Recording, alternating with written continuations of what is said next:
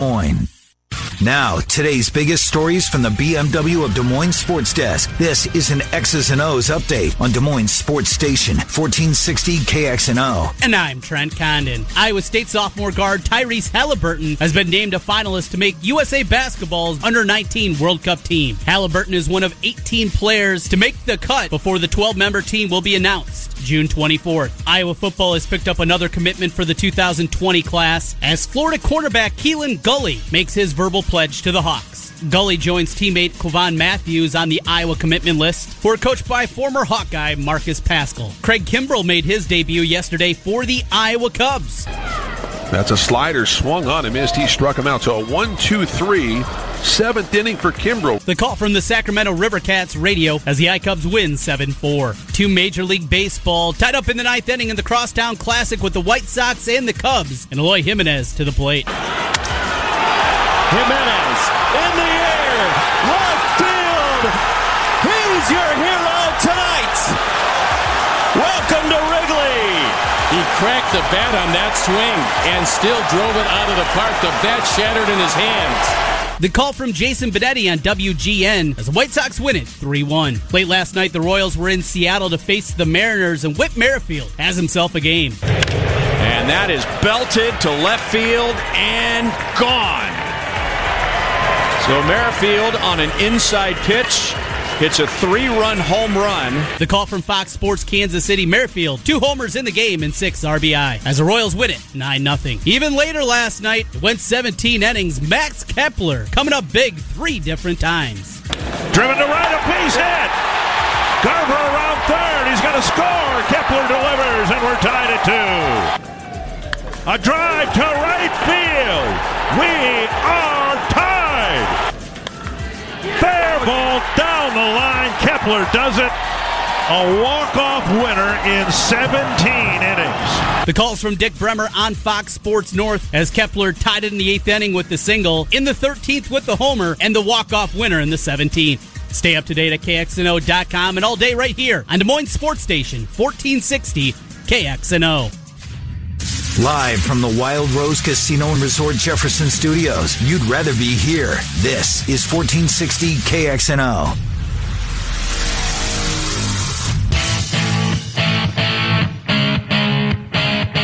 Ken Miller, Trent Condon.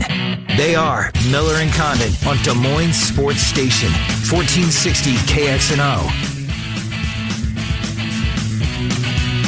All right, good morning, everybody, and welcome in. It's a Wednesday, Miller and Condon on Des Moines Sports Station, 1460 KXNO, and with you for the next couple of hours. Glad you're with us. Hope you can stay with us. If you can't, if there's something you want to, or you missed, perhaps it's David Kaplan who's going to join us about 1120 here today. We will recap uh, the White Sox dramatic win last night in the uh, ninth inning of all guys. Jimenez uh, finds the bleachers. What a moment for that young man. Uh, so Cappy coming up at 1120. But as we said, if you miss a portion of it, you can always go to the uh, podcast page and find the, uh, what you're looking for at kxno.com. By the way, you can also find information on Hackfest, which is quickly approaching Friday, July the 19th. Copper Creek is the site for that. There are still some uh, space available in the annual Hackfest tournament. Always a big hit, and it will sell out. Uh, it's coming up on July the 19th, Friday at Copper Creek. Three of the four local shows will be there. Trent and I will be in Chicago, uh, covering Big Ten Media Days and certainly looking forward to that. Uh, disappointing won't be at the Hackfest, Trent, but can't be two places at once. Uh, lots of ground to cover. We'll do the uh, the White Sox and the Cubs from last night. The Twins go to 17 innings before they dispatch the White Sox in the wee hours. Uh, the White Sox, the Red Sox, in the wee hours of the morning. Tell you how seriously they take their baseball in Denver suburbs. Seven year old baseball, nothing means more uh, in Lakewood, Colorado, than the seven year olds. And if the 13 year old umpire is not giving your seven year old a fair shake, it's going to be on. And it was last night as 15 to 20 adults came out of the stands and threw down. What a disgrace. Oh, what a night. Lots to get into. Good uh, morning to you, Ken. And well, let's start right there as I was watching the video again here this morning. Sickening. No Absolutely words, sickening. If you haven't seen it, just Google Little League fight I'm sure it'll pop right up, Yep. and, you'll see it right away. Our Lakewood Police on Twitter, they've got all the good vi- all the good video, and not good video, all the video. Take that back. All the videos, not good video. It's a sign of the times, but It's is sad. is it really? I mean, these things uh, back in the '80s, not fights like this, Yeah, but some in the '60s in hockey games. Yeah. It's been going on forever. Now we just get, you know, everybody's got a phone. and everybody wants to head this direction that it is. Oh boy, how different things are. This has been going on No, for absolutely. this has been going on for a long time. We've Yep. had psychopath parents for a Yep. long time. Yep. And the the hockey fight. Speaking of hockey, as you mentioned, wasn't there a death between a couple? of Yes, there was. dads? That's a great. I forgot all about that. Sadly, you're right. These things have been going on for a Mm-hmm. long time. So don't try to politicize it. That's not what this is. This is just what sports have become, what Mm-hmm. sports are in general, and people going too far. A 13 year old umpire. Yeah, that's that. That's another aspect of it, Trent. I mean, this poor kid. You know, he's he's he's the brunt of it. Um, inciting a brawl. and these seven-year-old kids too. I mean, Seven-year- seven-year-old for crying out loud. They don't even know the rules of the game. They're out there to have fun. They're learning a sport, and dad's brawling with some other parent on the other team. I don't know who caused it. Obviously, we know what was um, uh, the focal point of it was a 13-year-old umpire. I guess he missed a call of all things, and these seven-year-olds, because as you know well, you well know, yeah, eight, eight years old is your draft year. right. You're right. You're, you're if, you're, if you don't have it by then, you're just not going. No. It's probably you're at at the age of eight. If you haven't, if you're not drafted by Major League Baseball, at that point you've got to decide which college offer you're going to take. I mean, come on, folks. And again, and you pointed out, I'm glad you did. This isn't new. This isn't new. This has been going on since I can remember, and I'm 60. Um, and it's it's not going to end after this. Well, you know, maybe you know what when people get called out like this on social media, might this be might this be something that not stems it or not makes it go away, but maybe curtails it a little bit just because, you know, again, back in the 60s, 70s, 80s, 90s, this stuff happens. It's, it's committed to memory, but it's your word again. Now we've got video on everybody's phone. Maybe video and having this might, might, it's a nice thought. it's not going to happen. You I don't, don't think, it's going to don't think happen. so? There is something that happens when you're watching your youngster do Mm-hmm. pretty much anything that pe- takes people to a crazy level. And if people already tick a little bit that way, they already have a little more aggression, whatever it may be, these kind of things are going to happen. Unfortunately, I don't think this is going to curtail it. I don't think it's going to slow it down. I think these stories will continue to be out there, and we'll see that probably not many at this kind of level. But if you're in, if you're doing this and you notice somebody, I mean, I don't know, you catch somebody out of the corner of your eye and they've got their their cell phone held up and they're they're filming this whole thing. I don't know. Maybe maybe maybe I'm naive. Maybe this this won't um, help at least minimize this. It's not going to go away. It's not going to go away. But you know. Um, these these adults, please. Yes. This is why this is why a kids kids don't want to play sports. Mm-hmm. Coaches don't want to coach your kid playing sports. Umpires or officials at any league don't want to be involved in this. and that is getting now to a crisis It level. is. And At- it should. And this is the reason why, or one of the main reasons. We're talking about a 13 year old kid that's probably making 20 bucks a game out there umpiring, trying to do his best. I used, I've told you before, I umpired for a number of years during college. And I remember one time I really thought I was going to get beat. I was going to get jumped by 12 slow pitch softball players after Oh, the a game. players. Yes, after a game, along with their quote unquote manager. A slow pitch softball team hmm. doesn't need a freaking manager. But here comes this burly man after me. I'm 22 years old. I'm just out there. I don't give a crap who wins a game between Kroll Ready Mix and Bill's Bar, but here these guys come. I'm just out there trying to make a couple of Who bucks. did win the game, by the way? I had Bills. He had Bills. Bills minus one and a half. Took him on the run line. It, these kind of things. Th- you think this 13 year old really was trying to take no, it to of course not. He's learning. Mike's Car Wash? How many, how, how many games does a 13 year old umpire? This is probably, this could be very well could be his first year of, you know, he's going to get into officiating. Mm-hmm. Oh, just so sad. So, so it's absolutely ridiculous. It's going to be a big talker today. I'm assuming all across the country, whether this is uh, an impetus for maybe, mm, who knows? Yeah. What what I direction think can probably you go? you're right. Uh, You know, I, well, we'll see. We'll see. Maybe some good can come out of this as far as these people uh, embarrassing, shaming some of the adults that were involved in this thing, and, and not just men. There was women out there. I'm not sure the women were throwing down, but they were, and maybe they were, you know, in a uh, trying to break it up. Um, but um, anyways, you know, we've seen we've seen women fighting at, at sporting events many times, uh, men as well. Anyways, let's move on. Uh, really dramatic uh, last night in the uh, in the Cubs White Sox game. This White Sox team, Trent. If you're a White Sox fan, um, the rebuild you, you opened wide, you swallowed hard, you took your medicine. But now here it comes, right? You're st- you're starting to be able to see the uh, the the work that's been done and the and the way your team is, is going to come together or starting to come together. Anyways, they got some really good parts. Jimenez last night in the in the ninth inning, Trent. I got to be honest with you. Um, don't have a rooting interest in the game last night, but it was a really good moment. I found Yeah. myself, you know, uh, cheering for this kid as he as he rounds the bases. What a moment for him! He wanted to be a Cub in the worst way. I couldn't understand why he was traded. That came out yesterday on media.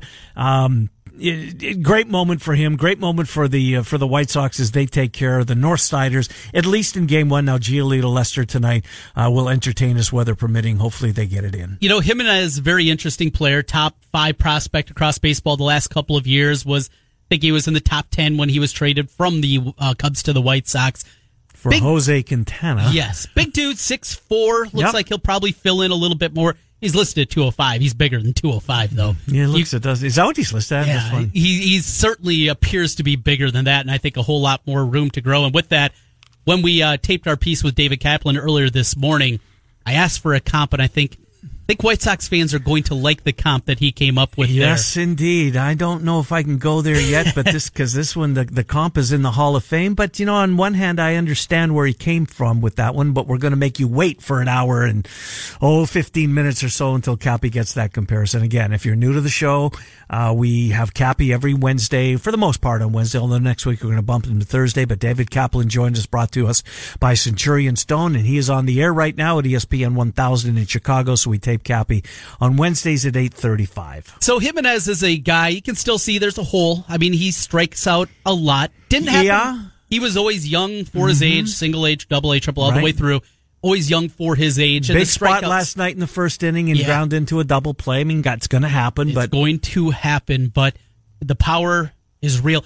He hit though for a really high average all throughout minor league baseball too. So if you're maybe looking at this guy to be a 255 hitter with 35 bombs, that kind of player, I think there's more there. I Mm-hmm. Yeah. think he's going to hit for a higher average than that. but the home run number, I don't think's uh, out of this uh, uh, without the realm possibility. You know, White Sox right now are playing without Yoán Moncada, who kind Mm-hmm. of burst onto the scene. He's been dealing with the back injury, and you see when just the oddity there, him trying to lay down the bunts and the, dealing with the back injury. He re-aggravated it on Sunday after not playing for four days. What he was doing last night is beyond me. It's don't you? You just shut him down. You're not I totally going with you. anywhere. This is your future. Yep. Mm-hmm. These are the building blocks. There is absolutely no need to try to squeeze anything out of the juice here. Put him on the IL. Get him 10, 15, 20 days. Whatever, Whatever, it takes, Trent. They're not going to the playoffs No, this year. no, it's And backs backs can linger. As look at Fred Couples. Look at I mean backs with a lot of athletes. Mm-hmm. Very serious. And, and if that's the case here with Moncada, yeah, I was I was shocked that he came into the game when Yeah. he did. Shocked. it was a double switch. I quote unquote. You had to do it. You Mm-hmm. Seventh inning or sixth, sixth or seventh, one of those innings, Yeah. anyways. you find a way. You just find a way, whatever it is. And if that means your your catchers, backup catchers out there playing third base, so be it. You don't put him in, uh, don't put uh, not Jimenez Moncada in that spot. But building blocks are bright. There's still a lot more to come in this White Sox team. They're still highly ranked as an organization, top to bottom of what they still have coming. This is a team going forward that I think is going to be making noise. And how much of a bump does that get? You know, I, I've always joked about the six White Sox people, you know, in Des Moines. I've run into more though. I, I've Well, seen we work with two of 'em. Well, that helps. That that certainly does help. Sean Roberts Yeah. and Emery Emery, Songer. Songer, who uh, Emery will be in for you tomorrow. Right. Looking forward to that. Absolutely. But the uh, do they get any kind of bump? Do the people come out of the woodwork? Are we going to see more if this White Sox there were a lot of there were a lot of White Sox fans at Wrigley Field last night. Yes. I mean it, uh, when when Jimenez went deep in the ninth inning, there was a noticeable cheer of White Sox fans, and following the final out of the baseball game too. Look, they're a game below 500. They are, I think, uh, are they right on schedule? Maybe a little bit ahead of schedule. Most people thought that.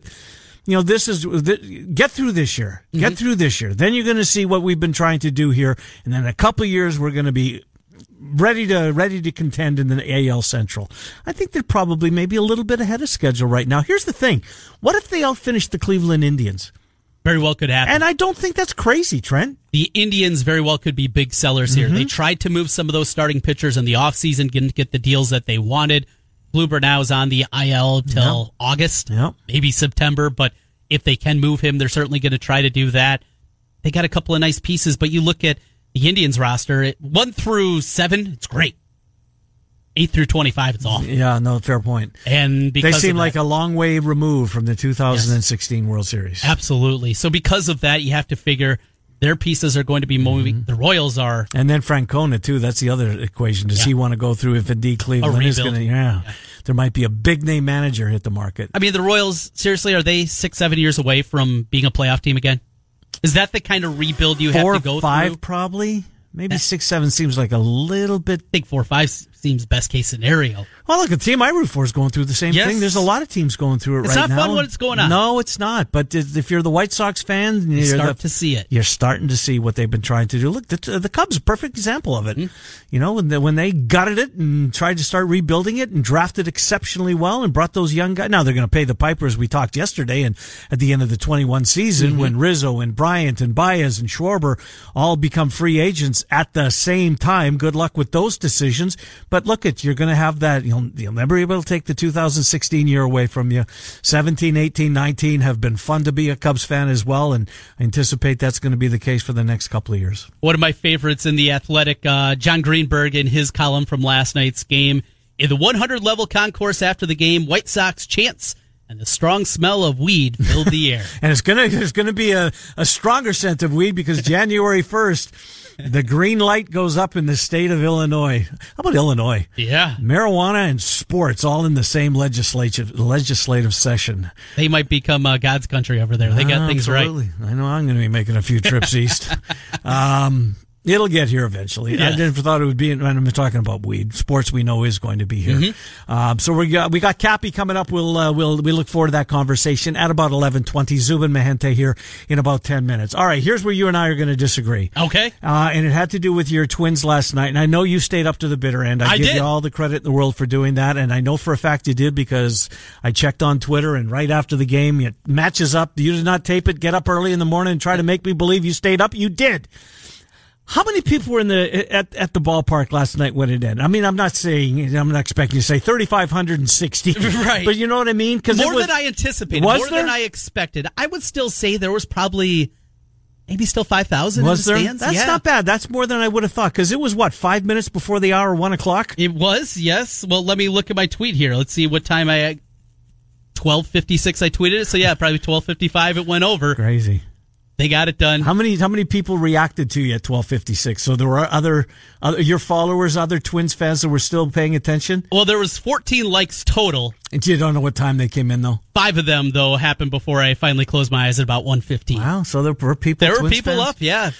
I was texting with a couple of Twins friends of mine, and, and we were mm-hmm. going back and forth. It, it was those are the kind of nights that happen rarely. Mm-hmm. Once, maybe twice a season, you're going to get a game like this. Now, you hope- over fifteen innings. Yeah. yeah, you're going to hope that it's not one of those games that are on the West Coast for us Right. here in the Midwest. And, they've got to travel afterwards, and they got Yes. a night game in there. Yeah, really. you want to hope that's the case. I mean, it was almost 1 a.m. It'd be almost 3 a.m. if this was Mm-hmm. a 9 o'clock start for us. So that probably wouldn't have happened. But it was fun. The back and forth after they give up the uh, run in the 13th inning. Kepler, first batter up. He comes up, hits the blast, highs it back. Mm-hmm. He wasn't three. supposed to play last night. No, he came in for Marwin Gonzalez as a pinch hitter. Yeah. Uh, it's a good thing. Yes, put up three for five, and he still got five at bats as a guy that came in Uh-huh. Towards something. He had the five of- at bats. Yes. and he had the final at bat of the baseball game. So here's here's my here's my wish. I guess I don't know. Mm-hmm. Um, wh- why not? Why not end? And there's no guarantee it's going to end after 12 innings if you put a runner on second base to start an Mm-hmm. inning. And there's no guarantee that the Twins would have lost the game. We don't know if that w- win or lost. I think it would even out, but it would help bullpens uh, in a big way. You would save a ton of arms. By that point, you're on fumes. Everybody's on fumes. Although, you know what? Rocco Baldelli, after the game last night, said he can't remember, and I'm paraphrasing, as exciting of a game that he's been in in a long time. He played, he coached, now he's managing. He's a, he's a baseball guy. He had no problem with it.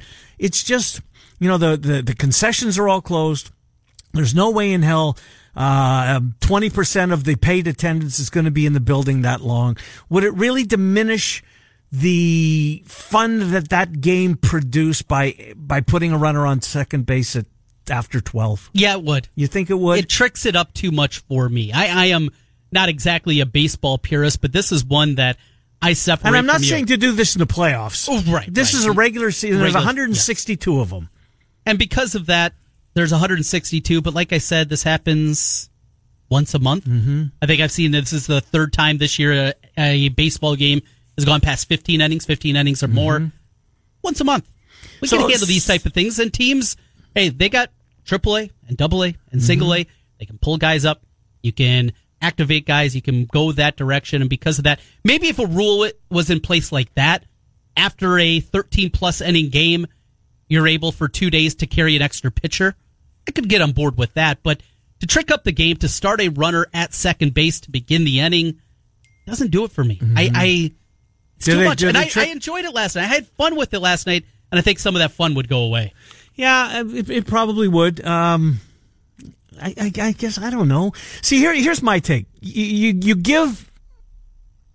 It's it's before you put a runner on second base. You go through the order, right? So you're going to have three innings added on. So let's say it's you know they go in order three times. Everybody's going to get an opportunity, right? So to start the 13th inning, at the top of the 13th, the visiting team puts a runner on second.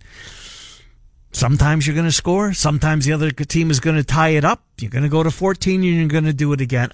I don't know when, when, when the NHL went to three on three in the beginning, I didn't like it. I was good with ties. I saw the difference. The changes Major League Baseball has made in the wild card. First, I didn't like it because I'm old school. Uh, college football, uh, they take away the special teams aspect of the game, but I think universally we love the fact that college football does it and the NFL should probably tweak their rules to go to college. That's certainly a big talker out there. I, um, I, I get the change is hard, but I think after a while, I think that everybody would come to appreciate that it's the right thing to do for the game as far as the play. and honestly I'm surprised the players association hasn't had a say as far as saving some of the wear and tear on arms and the I mean the one o'clock in the morning can you imagine if they had a 1205 first pitch today Yes. right That would be certainly much different. I think we'd already see a couple of names, both for the, the Sox and the Twins. And that's and, that, and that's you know hoping that you know you you can get a guy from your AAA affiliate Mm-hmm. to the ballpark in time to you know for a for a day game. I Cubs are out on the West Coast. Could they be? I guess you probably could, but you know the player's going to have to get up at three o'clock in the morning. The the AAA guy and get on jump on an airplane and get to Chicago and to Wrigley Field or to Guaranteed Rate. Um, I don't know. I I don't. I, I think it's time that it's seriously looked at, anyways. I just don't think it's a big enough impact. It's a, a big enough part of the game that you have to worry about that to put these in order. Have fun with these games. It, enjoy these games for what they are. Zach Littell, who had been frankly awful, guy mm-hmm. that the Twins got in the deal. Oh, who was it for with the Yankees a couple years back? Regardless, he hadn't been very good. He goes out there at the end of it, kind of the last guy that they were going to go to. He Gives him two innings, including a one, two, three, 17th, and then they get it done right afterwards. You get there was a runner. I think it was in the 16th, maybe it was the 15th. I can't remember. Did you have a? Did you have a? Uh, all right, one more. I, I can't take this anymore. If this gets to the 18th Nope. inning, I'm out. No, you were in for the whole. I was in. I, if that one would've went- 24 innings. I would have been in. I was invested. I was enjoying it. I had a smile on my face. You wouldn't have been okay. Put a runner on second base. I'm getting tired. No. Let's see if we can end this thing. No, it's it's not about me. The players afterwards. I mean, the the smile on Max Kepler's face Yeah, afterwards. Yeah. as Kyle Gibson went out, tried to throw water at him, and got Marney Gellner almost in the leg with the bucket of water as he was trying to run up behind him. It was just those things are fun. and it's so rare, Ken. Don't take away the joy. Don't take away the fun just because you need to go to bed. No, I did go to bed. I stayed till the did, too. 11th inning and I was done. Anyways, we'll take a timeout. Zubin Mehenti will join the program next. Lots of sports conversation. We, when we have Zubin, we're, we're everywhere with him and he's always prepared to go whichever direction we want to do. It's hard to stump Zubin. If they uh, don't this, if they decide to uh, not bring the Schwab back, uh, Zubin would be a guy that uh, he would be my candidate. He is he's so up to it on uh, virtually everything. We'll talk to Zubin next. Uh, Tom Kakert, how about the Hawkeyes? Good for them. Four I mean, the, commits in the last week. That's, that's awesome. I mean, coaches and now players yesterday. You gotta you gotta feed the beast, and the beast mm-hmm. is it's not the media. The media is the conduit. Uh, and, and, good for Iowa of all schools. If, if yes. one school was going to do this, you had told me five years ago, 2019 in June, coaches and players are going to be available in football. Well, good for Iowa State. They they get it up there. Um, Nate Stanley throwing passes to Oliver yes. Martin and everybody clicking crazy? on that article. And it's great. Reading the tweet. Absolutely. People are pumped up. Now, having said that, maybe Iowa realizes that the attendance at Kinnick Stadium is not what it once was, and maybe we need to do more. We just can't build this wall around Fort Kinnick and expect people to show up. Maybe we need to get with the times, or even go further than that. And uh, provide access to our coaches and players, and, and uh, get the uh, fan base more enthusiastic. Maybe it has something to do with it, but regardless if that has anything to do with it or not, good for them for doing it. It's a smart thing to do. It's a smart thing to do. We'll come back with Zubin Mehenti, Miller and Condon, Des Moines Sports Station, 1460. 1460 KXNO. Hawkeyes, Cyclones, Panthers, and Bulldogs. Yeah, we got that covered. This is Des Moines Sports Station, 1460 KXNO. Welcome back. Miller and Condon, Des Moines Sports Station, 1460 KXNO. Coming up in the 11 o'clock hour, Tom Kakert, Hawkeye Report moving him from Friday to Wednesday. We'll get Tom in here. He was at the uh, media availability yesterday. And then uh, our buddy David Kaplan from Chicago, ESPN 1000, NBC Sports Chicago joins us about 1125 uh, as we will, uh, we got a lot of ground to cover with Cappy and look forward to that. Centurion Stone of Iowa makes it possible. Zubin Mehenti joins the program as we go around the world of sports with our buddy from ESPN, Zubin Mehenti. Zubin, Trenton, Ken, thanks for coming on. Zubin, how are you? Pretty good, pretty good. NBA Finals, Trent and I were just talking, are in the rearview mirror, but the draft is up, free agency, and the Davis domino fell. Yep. A lot of great stuff happening in the NBA still, and it's amazing. I was going to text you this, Ken, but I might as well just say it on the air.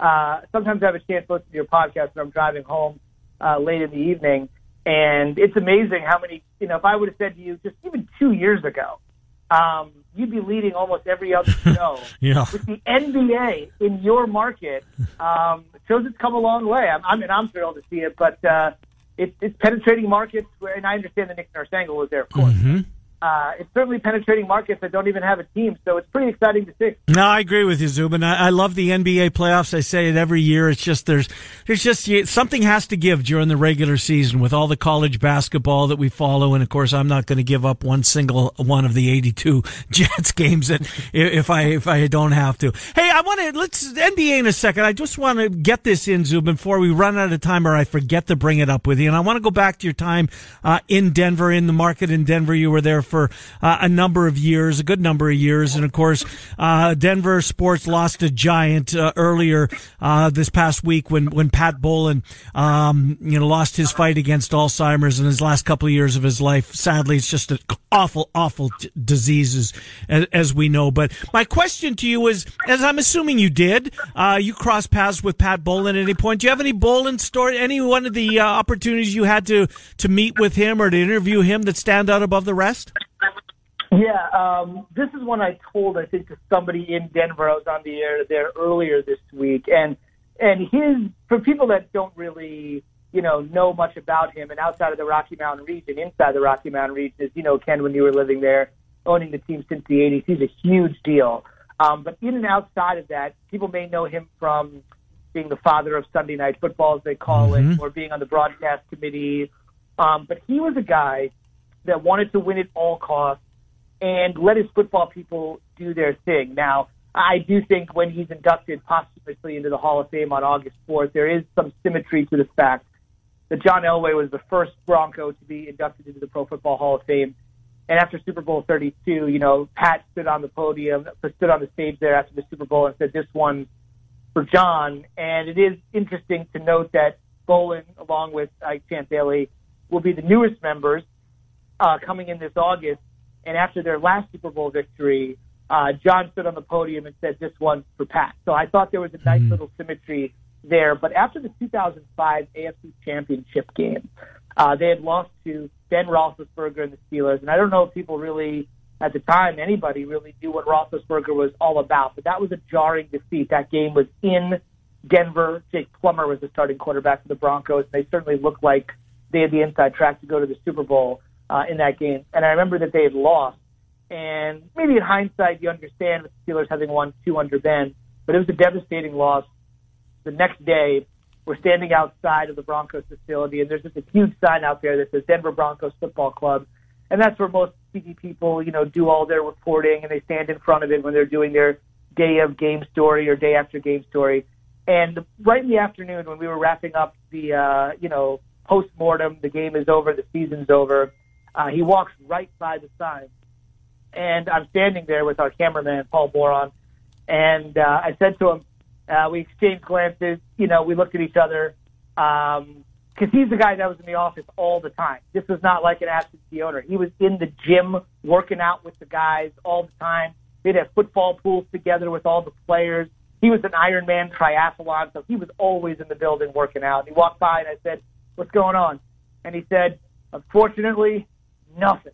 and he just kept walking. And it was one of those stories where everything he had had was pinned on this team trying to win the Super Bowl. Because remember, at that time, you know, they had had a couple with John, they had gotten close, and then they go on to a long spate where they did not even make the playoffs until Peyton Manning arrived.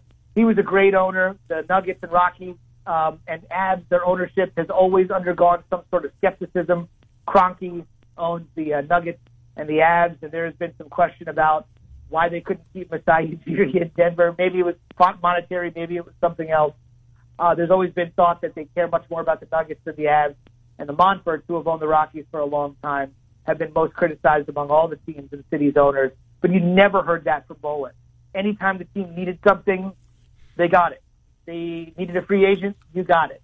Um, everything was top of the line. Great new facility, whatever you need, we got it. So he was just different because he was willing to do whatever the team needed, kind of stay out of the spotlight, and uh, always just wanted to win. I mean, every owner says that, and every fan base expects that, but few get it. And the, the best example I can give you is when he owned the team, they had seven losing seasons and seven Super Bowl appearances. And I would I would probably think there aren't too many franchises out there that have as many losing seasons in the history of the franchise since he bought the team uh, than they have Super Bowl appearances. When your ratio is one to one on that, you know you've done a good job and lived a good life, and the team will go on. Uh, there's a Boys and Girls Club that he put out in Denver that he and the Broncos have paid five million dollars to keep the upkeep going.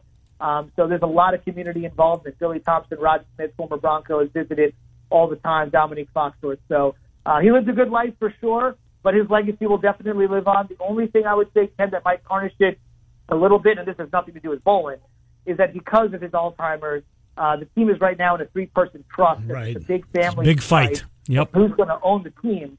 And the, and the front runner right now is a 20, his 29 year old daughter. He has seven children through two uh, marriages. A 29 year old lady named Beth Bowlen who went to Notre Dame as a Duke MBA. She's the front runner, but she's only 29 at this point. She works on the business side of the team during the Super Bowl season. So I just hope it doesn't get ugly uh, in regards to succeeding who is a great man. But you always see these things with families, and sometimes they don't end as well or as harmoniously as you'd like. Zubin, the NBA Finals, your beloved NBA finish, just like we all had it, with the Toronto Raptors mm-hmm. holding the championship. Zubin, I know you do a ton of work there. The post game press conference during the finals the last couple of years, and that's been very good. I know you you've said in terms of numbers and what you guys have been able to pull from there.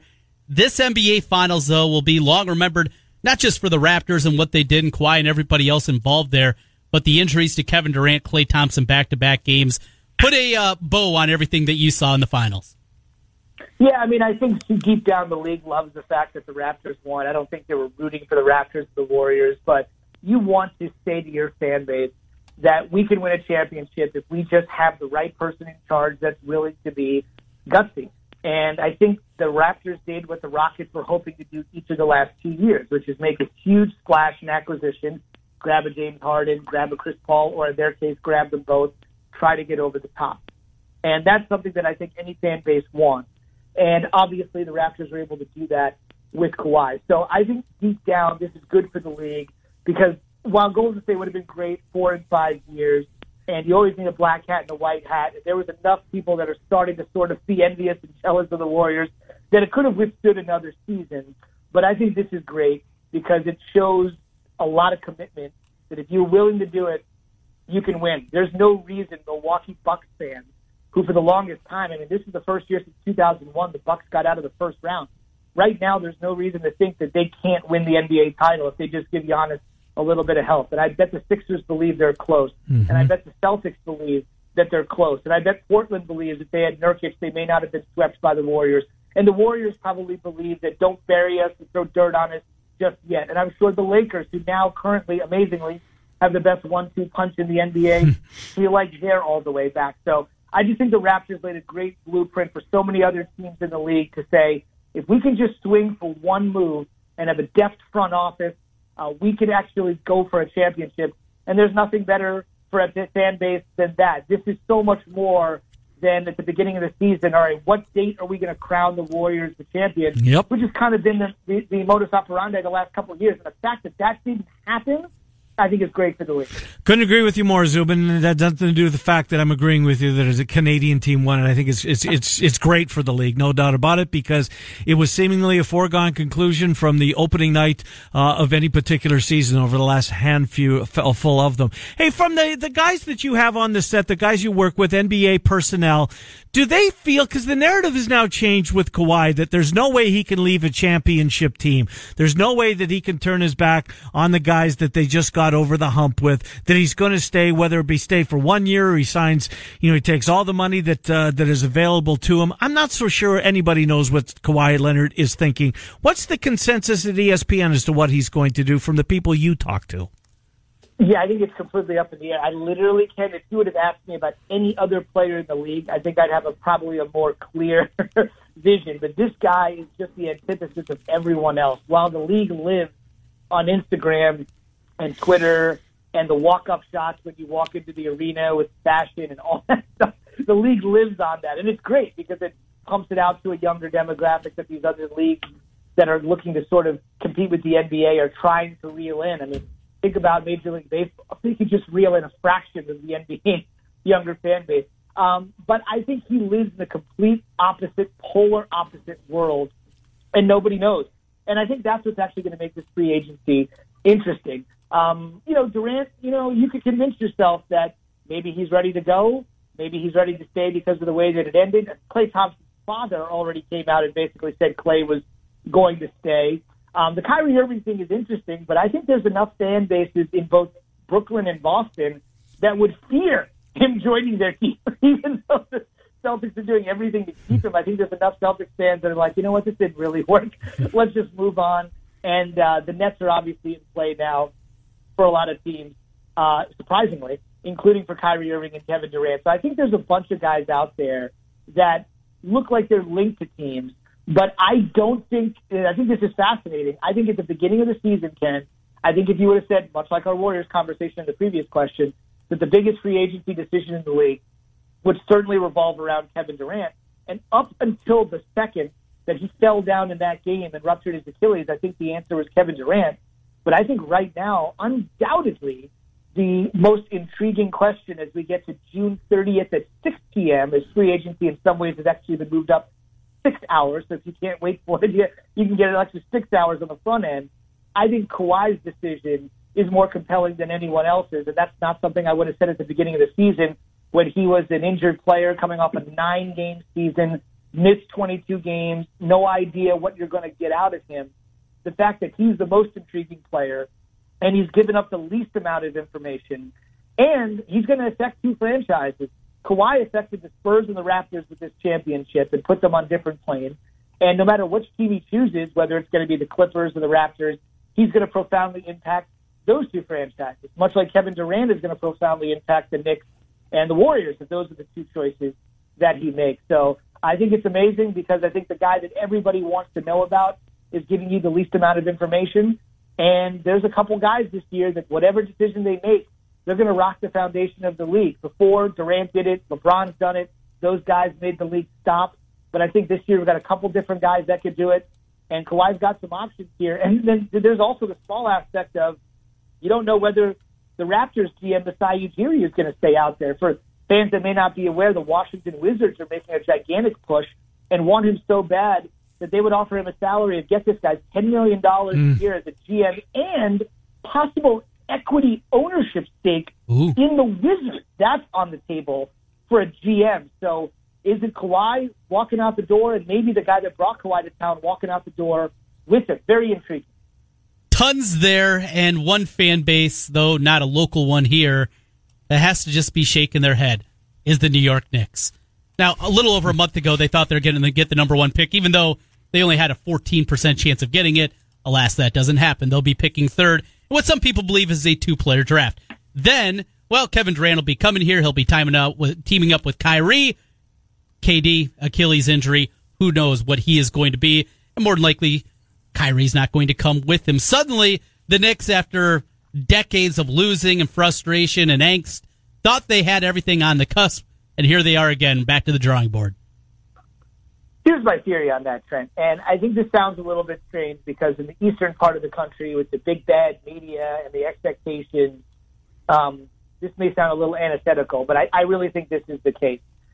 The Sixers are in a really tough market. I mean, their fans are super demanding in the city of Philadelphia. Obviously, they're Eagles first, but everybody knows the reputation of Philly fans. What I was always surprised by over the years was how well those fans accepted the quote unquote process under Sam Hinkie. On the surface, think about it, right? You've got a demanding East Coast, impatient fan base, and you're basically telling them, guys, our plan here is to not to win or to lose or whatever euphemism you want to use in an effort to build up draft picks and make sure everything goes well. But there's going to be a lot of losing until we get there. And surprisingly, I got to be honest with you, the Sixers fans were fine with it. And they were chanting trust the process in the last couple of years, tongue in cheek. But I think the part of the reason this impatient fan base was willing to put up with a plan that said we're going to lose, lose, lose, even though it seems crazy on the surface, is because there was a plan, right? I think the Sixers said, this is our plan. You may not like it, you may like it, but we have a strategy. This is our plan. Part of the reason I think this is going so badly for New York, in addition to the Durant injury, is because for the better part of the last 20 years since Van Gundy quit as the head coach of the team almost two decades ago, is that there doesn't seem to be a plan. What's Isiah Thomas's plan? He's out. What's Phil Jackson's plan? He's out.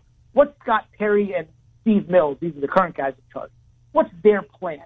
I think the Knicks have been dogged more than anything by the lack of having a transparent plan that they could tell their fans about. Again, the Sixers plan on the surface, if you, I would have told you that, you would have said, oh, the Sixers fans are not going to buy. Philly is not going to buy, you know, substantiated losing for years on end. But when they explained why they were going to do it, I think people kind of warmed to it and said, all right, let's trust these people. Let's see what happens. If the Knicks just had a plan with all of their losing the way the Sixers did, I think it would be more accepted. But there's been no transparent plan.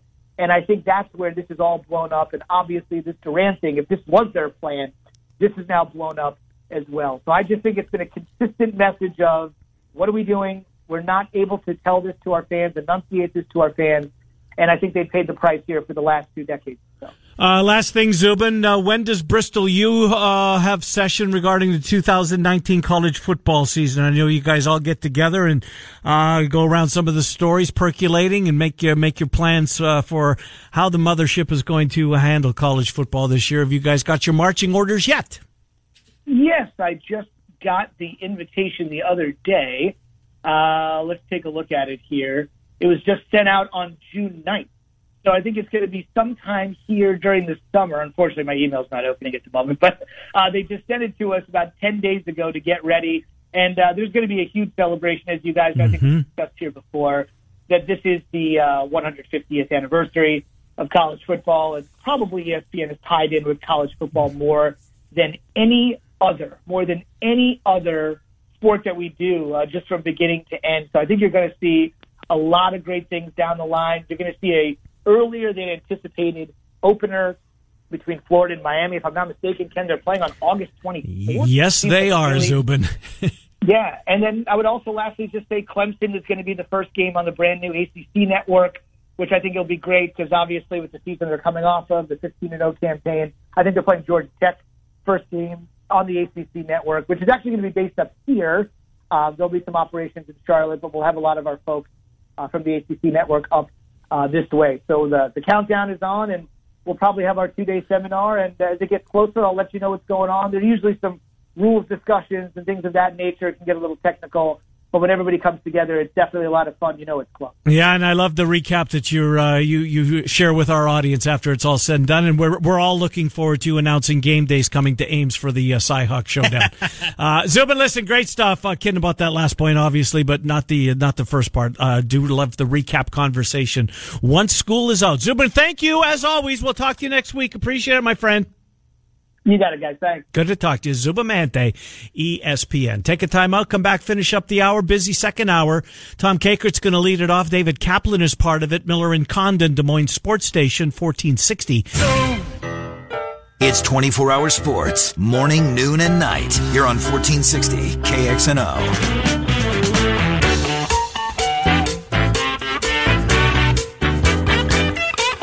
Hi, welcome back. Miller and Condon, Des Moines Sports Station, 1460 KXNO. Tom Kakert.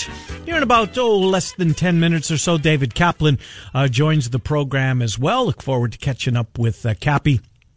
As we do each and every week, he's brought to us by our friends at Centurion Stone. You know, the uh, the NBA draft tomorrow just opened a mock draft. Talen Horton Tucker, the 60th and final pick Ooh. of this. And I don't think he's going to be around that long. I really don't. But here's my point on him.